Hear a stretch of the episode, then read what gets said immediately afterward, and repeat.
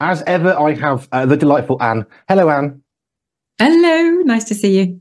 Uh, Anne Laure Jackson is a specialist sensory occupational therapist who basically makes all of our lives better. well, that's a lovely way of saying it, but yes, that's what we hope to do. That's the goal, isn't it? It is, yeah. Um, so uh, last week we touched on, I think it was our, our largest number of different potential sensory issues last week, which was kind of cool. Um, I, I, I, I say this a lot, but I love how we can just go from so many different potential sensory problems. Um, because I remember when we started doing these, you said there's a lot of assumption that if you've got sensory issues, it's because you've got an eight year old child with ADHD or something very similar to that. And yet sensory issues are so, so much wider than that. Because uh, we've touched on uh, babies in the womb, we've touched on dementia and how sensory health can help that. We've looked at um, pregnancy for the mum, we've looked at truck design, electric cars, the problems of noise or lack thereof in cars. This is such such a, a wide impacting subject, though, isn't it? It, it is, and that's obviously why I, I love it because we can impact for good so many different areas. And that's where um, I was doing some training uh, recently this week, uh, going right back down, back, back, back, back, back down the foundations, all the developmental stages that we go through and thinking it is at birth. It is during the womb where so much of that sensory processing um, happens and needs to happen. And the stronger we can get those foundations of the building of humanity, the building of the human body, uh, the human mind, the human psyche, the human everything is built on the foundations um, of the senses and sensory processing, and that's why I think we, we we could go on talking for years because we can the the topics, the experiences, the impacts, the effects, the damage, the all the different interplays of, of sensory processing. It just affects so many aspects of life in our mental health, our physical health, obviously our sensory health um, but we are complex as, as humans. And so if you you have something that's affected in one area and it's going to have an impact on another. So sensory health will impact people's physical health. It will impact people's mental health. And yeah there's such a, an interplay between them and, and in so many different areas of speech and language, of communication, of being able to do a job, physically being able to carry out skills, to be able to have conversation, to be out socially or not. Everything, everything that, about who we are and how we are is impacted by sen- by our sensory health and our sensory processing. I remember a long time ago, I was, um, I was going to say, I was enjoying a conversation. It wasn't actually that enjoyable, but there was a dentist on one hand and there was a speech therapist on the other and they got into a conversation about dummies and babies and whether they were good or bad. Mm. It was really fascinating because the dentist said sometimes there's a real medical need for a dummy. It can be really good for the baby. And the speech therapist was there saying there's never a need for a dummy. And it was just, hence it wasn't enjoyable because they were complete loggerheads over right. one simple common item, the dummy, uh, mm-hmm. uh, or the pacifier from the US. And yet one was saying it can be great and one was saying it can never be great. And you know, somehow we need to find what's right for us. But of course, the dentist was right. There are times when it's good, and the speech therapist is right. There are times when it's really, really not good because it's going to affect therapy, uh, uh, uh, the ability to speak.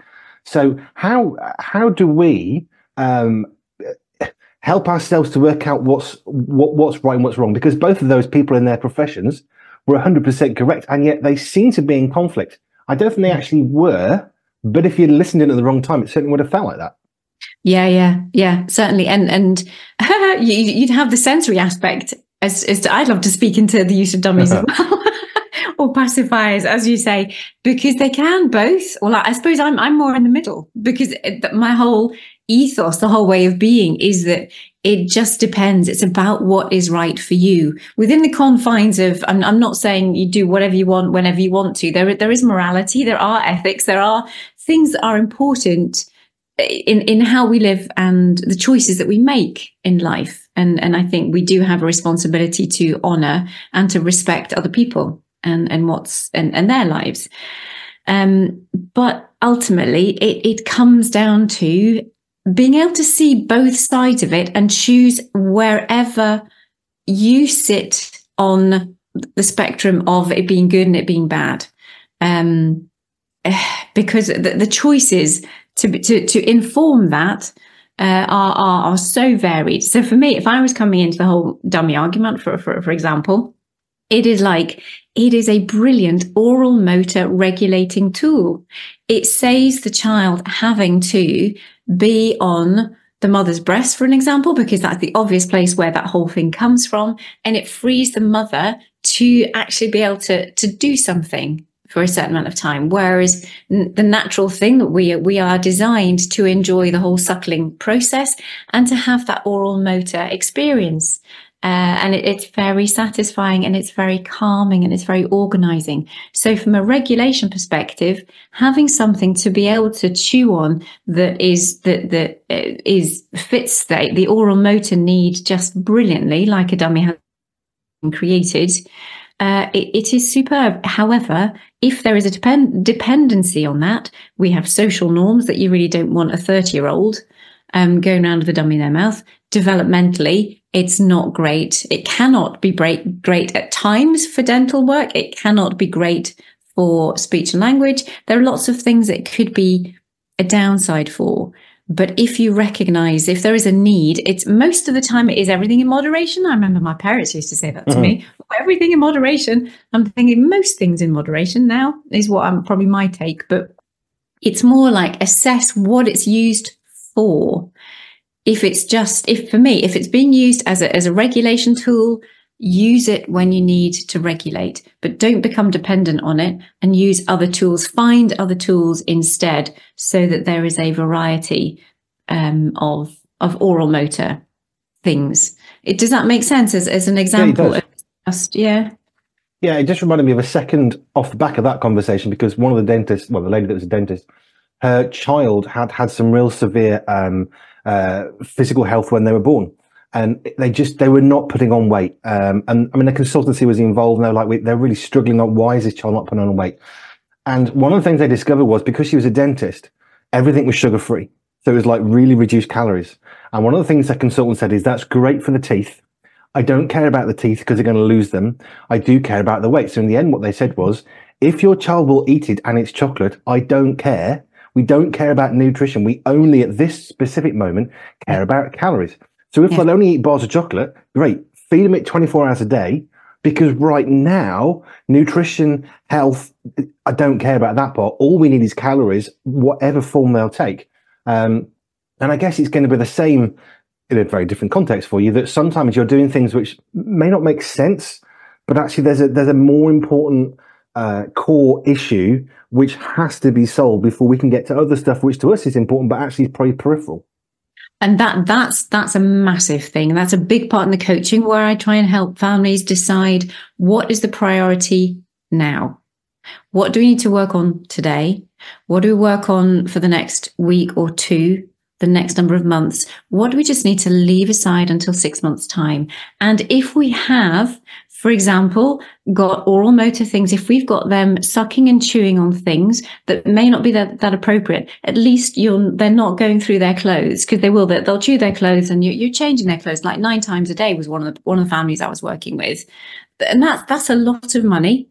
Um, and it's like, mm, let, let's just uh, redirect that sensory need at the moment. It is there. We will be able to calm it down. We will be able to stop the chewing as much as, as, as it is going on at the minute. But for now, let's redirect it, get them chewing on something, get them whatever. And then in six months time, once we've got the nervous system in a, in a better state, then we can redirect to something else that's more appropriate than them using a, a, a dummy, for example. Um, rather than chewing. So you, you, you take people off themselves onto something else, and then it's a process that you move them off something that's maybe not. It's okay, but it's not really what you would hope for, and you move them onto then something more appropriate. Where well, let let's get them crunch. You know, getting carrots to get that oral motor, get them to, having crunchy food instead.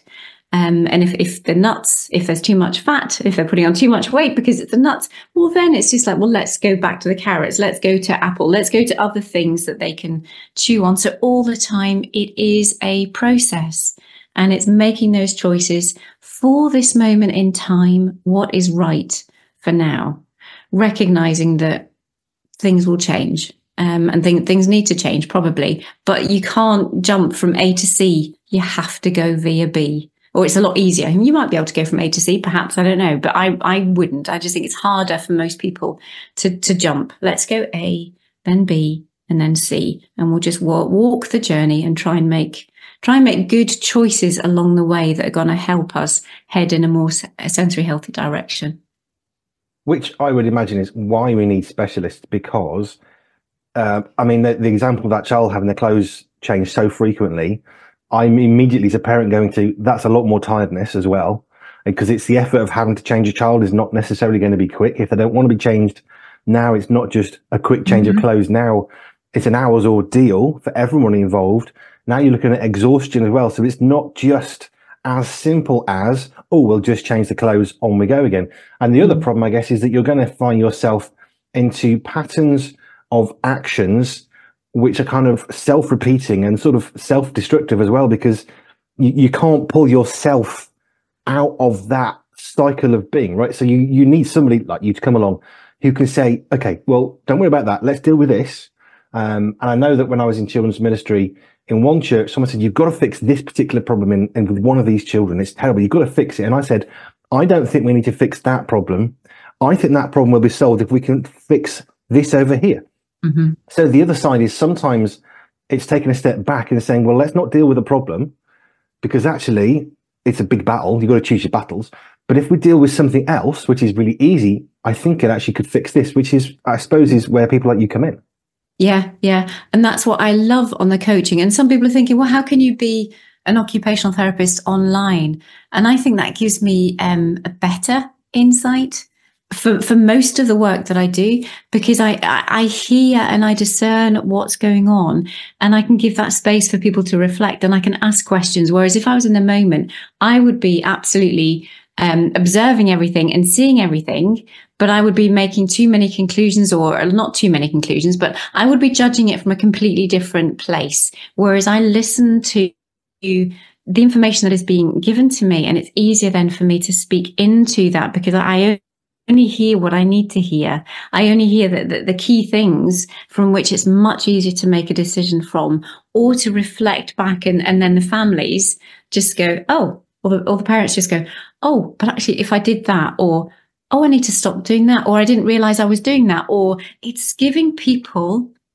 And that's what I do love most about coaching because most of the time I just I just sit here and allow people to talk and they come to their own conclusions um, with a little a little bit of guidance or a little bit of what about this? Or you know not nothing much at all but just reflecting back giving them chance to think because the people the people that i work with people come in are they are keen you know they're motivated they want to they want to make things work and they want to be equipped and empowered themselves. So i don't see people for um, years on end every single week. I think that's that's not a helpful a helpful thing. I don't want people to become dependent. I just know, I just want them to know that we are always there for them should they need that support. If they want to come back and have a space and a time to reflect. And I do have people that are in our, in our community uh, who've been for, for a number of years, but that's because it's just a, a really lovely place to be, not because they're dependent on it. It's just that they have the support. And when they need that opportunity to reflect, to make good decisions, then that's what we are here for. Mm. Ace. Right. I have a question. I'll be honest, it's my question, but I came with this on Sunday. So, um, uh, on Sunday, we were talking about self serve tills um, and how you can go into a supermarket, just in case the, the, description isn't helpful. You go into a supermarket, you've either, got, you've either got a till that's staffed by a member of staff, you put stuff on a conveyor belt, it goes through, they scan it, and you pay at the end or the self-serve till where you've got to do it all yourself. There is no member of staff to help you. You've got a set of scales and a scanner. You put the stuff through, stick it on the scales, away you go. So I accidentally talked about self-help tills at the checkouts, but it got me thinking actually in quite a positive way. So what would be the most beneficial method for the majority of people? Would it be utilizing something like a staffed till? So you've got interaction with a person or would it be better for more people to be there without a person and or therefore who would benefit most from each type? Are there sort of groups of people that would prefer one to another? Now, yeah, no, that that that is a really good question, and and I love it because it, there you've got choice. And there it's about actually, we need to find that the best sensory fit and that the best emotional, the best physical fit. Um, everything that we are as humans, let's get the best fit. Um, yeah, so if, if you're going through the checkout, goodness me, it, it is someone who loves that social. Um, there might be someone who's not that great at actually motor planning and organizing terribly much, but they love the communication and they know that they can actually ask somebody and they are there. It's a lot less, it's, it's a funny from a social perspective. You've actually got to go and ask at those self, I'm going to call it self help checkout now. self-serve um, checkout because you, you know if you're stuck like like you know I think most of us have been there it's like you, you are standing there and, and and you know that you need you need help but you've got to have it's quite it, takes a lot socially to go and find somebody um, or you're, you're standing there and you feel really embarrassed because actually it says you know have you got your own bag or have you scanned it properly or, or, or whatever and it's that's quite anxiety provoking um, so on the one hand, it takes initially it demands less social response um, from people, but the demands if something goes wrong is is much higher. So you've got to have that ability to feel um, calm, and if, if if your arousal levels, if they are set up set off quite easily through sensory experiences or any other experiences, then going um, self serve probably isn't the best. Because actually although it is a person who is unpredictable on an actual um, uh, thing that goes along, if, if they're there at the till, if you've got a person there at the till, at least you can suss them out before you actually get there. So you can hear what their sounds like. They're not going to move erratically normally. So there's, you're not going to get touched unexpectedly by them. Um, you, you've heard their voice already. They will control everything for you. And therefore, I think, although there is that element of interaction, which won't be that helpful for, for, for some, it is a lot more, um, it is a lot safer in as much as it's still a human there to be able to plan and organize and motor plan. And, um, you don't have to, you just, you, there's just less involved if, if an actual person is there to help you. Um, I hadn't thought so, of that at mm. all. Hmm. That's fascinating and I think you know, and with with the self, I just think that there's a lot more. There's a lot more to think of, and a lot more to plan and organize and and coordinate. And you've got to be a bit more. If if you're a well sensory integrative, you know, if if you're well, and if your sensory integration processing is is working well, then you might just prefer just to go to self help, and you're and you're absolutely fine because you can cope with all the different uncertainties. Um. So yeah, on on a till, it's somebody a person is uncertain and there may be different sensory experiences involved with it, but it's less uncertain. It's it's more predictable than actually doing that the self help only because of the things that could go wrong and that could be different. Um, predictable uncertainty, I suppose, in a sense. I, I, think those would be the biggest two because you've still got the beeps, although you yeah. are in control of the beep when you do the beeping yourself. So some people might prefer this the self self help. I'm just going to call it self help. Okay, it's just that's the Sorry. way it's going to be. So um, so you're in control of the beep, and that's great. So auditory wise, you know what's going to happen. It'd be nice if they had those little um, something to to dampen down how how how high a beep it went. Um, a bag of lettuce on the speaker. That's what I do. I shove it on the speaker. It's one or a little vibration. so loud. Anything. a little vibration or, or, or, something. Having a look at how else can you communicate other than just using the auditory system that you've actually scanned something. Um, yeah, you've got to scan. You've got to put it in a bag. You've got to organize it. Um, whereas the till till people can do all of that for you. Actually, it's a good point because if you can't, if you can't, if you can see but you can't hear, then a beep is pointless without mm. a light. So mm. actually, if you're talking about somebody who's who can see fine but can't hear okay, actually you're you're ostracizing. Hadn't thought that a group of people, aren't you? Because they can't see the successful beep. Mm. Hmm. Okay. And you've also got to you've got to be the one. You've got to have good visual discrimination in yeah. order to be able to turn the item around to see where the code is to then get it in the right place. You've got to motor plan it because it's just like which way up is it going? um, like where, where, where, like, and if it doesn't beep the first time, you know, or you don't get a flash, if if any of them do have some visual help for you, it, it's like, what what do I do now? Because it's and people will just keep doing the same thing to try and get it to scan, and it, because they don't have that, we call it an adaptive response. Um, as, a, as an OT, that's one of the things that we always look for when we're in therapy. That when we when there's a challenge to the body, the body has to adapt and do something different. And you'll find certain people who don't have that that praxic ability uh, that ability to motor plan or to think things through, they'll keep doing the same thing. So they, will keep putting something up against the scanner in the same way, and they won't necessarily think, "We'll just turn it a bit, tweak it a bit, move it round." That's all an adaptive response using our proprioceptive system, uh, using our visual system, just using our systems integrated together to to make sure that you turn something around so that eventually it will scan properly, and you get your beep or your flash, and then move on. So even even yeah even going shopping is it's it's a big it, it demands a lot.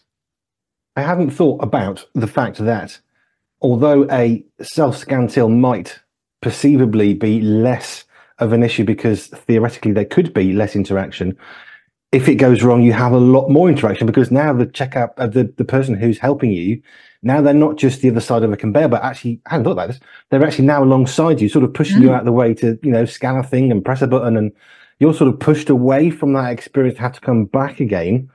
I hadn't actually thought about it because it isn't something that particularly stresses me. Yeah. And they might come behind you. You know, it's just like, you know, they can see that you've got a suddenly, you know, maybe that there's a flash or, you know, that the flashing light at the top goes, you're on checkout number oh. three. And then they come to you and they can come up behind you and you don't realize that somebody's there, but they're perceiving that you're having problems there. You get that unexpected touch. Whereas again, if you've got someone on the till, they're on the other side, they're safe. Some of us still have our COVID screens still up. So you, you've got a physical you know, thing. But they're not going to get up if they're on the other side of the till. You've got that nice social distance. They're not going to come up and walk around behind you and touch you unexpectedly. You've got a clear line. No one else is going past you because you're at the, you're at the till, you're at the checkout. Other people are at the other end. The person on the till is across from you. It's a much safer place. Whereas those self scam. I'll get them right. there, there's people passing. I, I think the ones I've experienced anyway. That there's people passing by you. You are a lot more in contact, and there is that unexpectedness all over in in all capacities. Um, I was shopping the other day. I had a small trolley's worth of food. It was late at night. Uh, I must have had 30 or 40 items. And as I went towards the checkouts, of course, it was later. There's no one sitting on the checkouts. It was all self serve. Uh, and as I walked towards it, the lady who was there looking after them looked at me and she was quite sweet. She said, Do you want me to open a checkout for you? And there's nobody in the store. So I don't really care how long it takes. Uh, oh. And one of the tills did have a slightly bigger scales thing. I said, That's fine. I'll do it this way. Um, but again, it's, it is that choice. I mean, she actually did give me the choice of I'll get somebody to sit on a checkout for you because it was quite a large trolley worth. Oh. Uh, but we need to think about other people. And I had not considered how much more sorry, how much less stressful a a, a staffed till would be, mm. I instantly assumed that would be worst for somebody. So your response was the opposite of what I thought you were going to say. So that's oh, you just never know what you're going to get. no, you don't. It's fascinating. Uh, okay, so what we were talking about with self self help tills was you could have a self help till. So as you put something through, they always well, pretty much all they they video you now. So you could say, "Oh, you're looking good today," or "Good morning." Oh, good hat, nice glasses they can actually offer us some encouragement. Or when you put a pack of peanuts through, this may contain nuts, allergy advice. Mm. That could be there. Uh, or if it's something that's got lots of fat, oh, do you need that much fat in your diet? um, so there actually are things they could do to positively help us. Even things like, did you realize if you buy another two of those, you can save money? I, I think that I think that would be a nice one. Do you know you could get two of them? Because I just think if someone said, "Do you know that the fat content in that?" I can imagine someone turning around just whacking the machine and. yes, I do. I only thought of that because I was buying a box of cereal, and as I took a look back and thought, I don't know which one to buy. Uh, I noticed on the shelf it says high in fiber. So they're actually telling you now on the, on the shelves which one. I was like, oh, okay, I know what you're trying to do to me. But I thought you could actually superimpose that onto the thing. So if you're buying a cereal that's got low fiber, did you know if you buy mm-hmm. this one, you'll have more fiber? You know, it was just one of those things. Thought I'd share that with you. Uh, self I love the way your brain works. yeah, it's it's an interesting one. Interesting brain. Um, right, thank you, Anne. Um, I love this. I, I, guess the message from today is sometimes we need help, um, mm. and sometimes we need somebody who can take a, an external view of what's going on, because we can be so of the moment, dealing with the stress of a situation, particularly if you're starting to get sleep deprived, you need somebody else who can look into that situation for you, offer an external view and some special advice. And Um, it's nice to set it for you, but I mean that's that's exactly what you offer, isn't it? Yeah, it is. Uh, we we assess because we have to know each individual thumbprint. That There's there are loads of generalities that we will talk about, and they're great, you know. And it's people take what they can, but there is nothing that beats as deep an assessment as you possibly can to find out who who how, how somebody is, who they are, um, to then see how we is there any element we can actually treat it and help change the nervous system, and then if not, to help manage and just help people, yeah, do do what they want to do and, and thrive in life. So I like that. Thrive in life. Thrive in life with Anne Laure Jackson. There's a little little quote for you. Um, thank you, Anne, as ever. Um, how can people find out more about you if they want to access that help? Because y- you can send in questions to us. I will ask them to answer. You can get a mostly personalized response. Um, but if you want a real personalized response, you need to contact her directly. If you want to come onto the show to ask her a question, that'd be fantastic. We love, love, love your questions and does not know them before, which she enjoys. Email us here, hello at pure247radio.org, hello at pure247radio.org. And how can people find out more about you? Yeah, I think going forward, there's there's two ways now. The first one, if you want to get some just some resources, find out about your sensory type, have a look at some videos, they're on my website at annelaurejackson.com. But also there is a page now on the Pure 247 radio.org um, website where you can find out more. You can, if, if you want to come and engage with me, then there's a, a special way of, of, helping Pure 24 7 radio and uh, getting a discount for actually coming and being part of the service as well. Yeah, it's a win win. If you go to pure247radio.org forward slash get you home, which is this show, uh, get you home at the end. Uh, you can just find that page on the website as well. Um, then you can get, yeah, you can get access to Anne and some amazing stuff um, and some discounts, which will help you, help us, and help Anne as well. Everybody wins, which is always a good thing. Um, mm. And thank you. Um, I, I, I look forward to these sessions so much because I never know where we're going to go. I rarely know what your responses are going to be, which is exciting because I like to learn. Learning yeah, it'll be interesting. Yeah, maybe sometime as well. We should swap it around. I'll interview you and see what you remember about your sensory health and sensory processing. That could be a fun um, one. You can do that next week if you want to. Uh, if you've got any particular questions, again, uh, email us here, hello at pure247radio.org, hello at pure247radio.org, and I will put your question to Anne and she will answer it on air for you. Anne, as ever, thank you. Thank you. Great to see you. Bye. Pure 24 7 radio is listener supported, which means we are free, online, and always pure because of the generous support of our listeners. If you would like to contribute financially, please visit pure247radio.org. If you'd like to find out how we use your money, please visit the Our Cost section. Any donation of any size will help keep us on air and broadcasting for free. Thank you.